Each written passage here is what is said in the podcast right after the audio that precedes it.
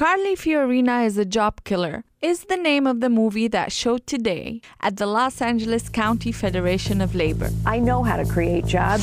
The facts are you laid off more than 30,000 American workers. Some of these former employees don't want to see Fiorina as a senator. Susan Walsh lost her job as an executive assistant in the marketing department at HP. As a result, she and her family had to leave Los Angeles to relocate.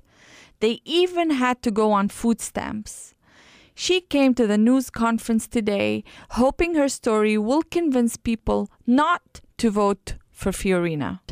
Um, I, I, really think California is is in dire need of someone to be proactive in getting jobs back. Um, I, I, it just it does concern me a great deal, and I, I just I need I need to, you know, let people make them aware because they too could be next the way it's going. Maria Elena Durazo, Labor Executive Secretary and Treasurer, says that Fiorina has a track record of not creating jobs. Um, and I believe that there are examples such as the uh, high speed rail, that she is opposed to the high speed rail project. We need a voice that's going to say, let's create good jobs here, and we don't have to look for the cheapest source of labor in some other parts of the world. While people were voicing their concerns inside, a protest was happening on the street outside.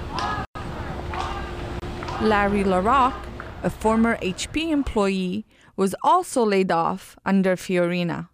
He showed up to defend her. I support Carly. Um, I saw Carly and seen some of her uh, her positions and what she's saying she's going to be to do as a U.S. senator to the state of California, and I'm recognizing uh, this country as a whole. I, I believe is in deep trouble, and that we need people who have vision and people who can get things done. Um, you know, I cannot see. We need to have jobs.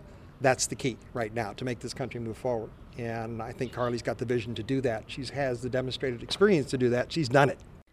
Recent polls show Fiorina behind Boxer, but only by a small margin.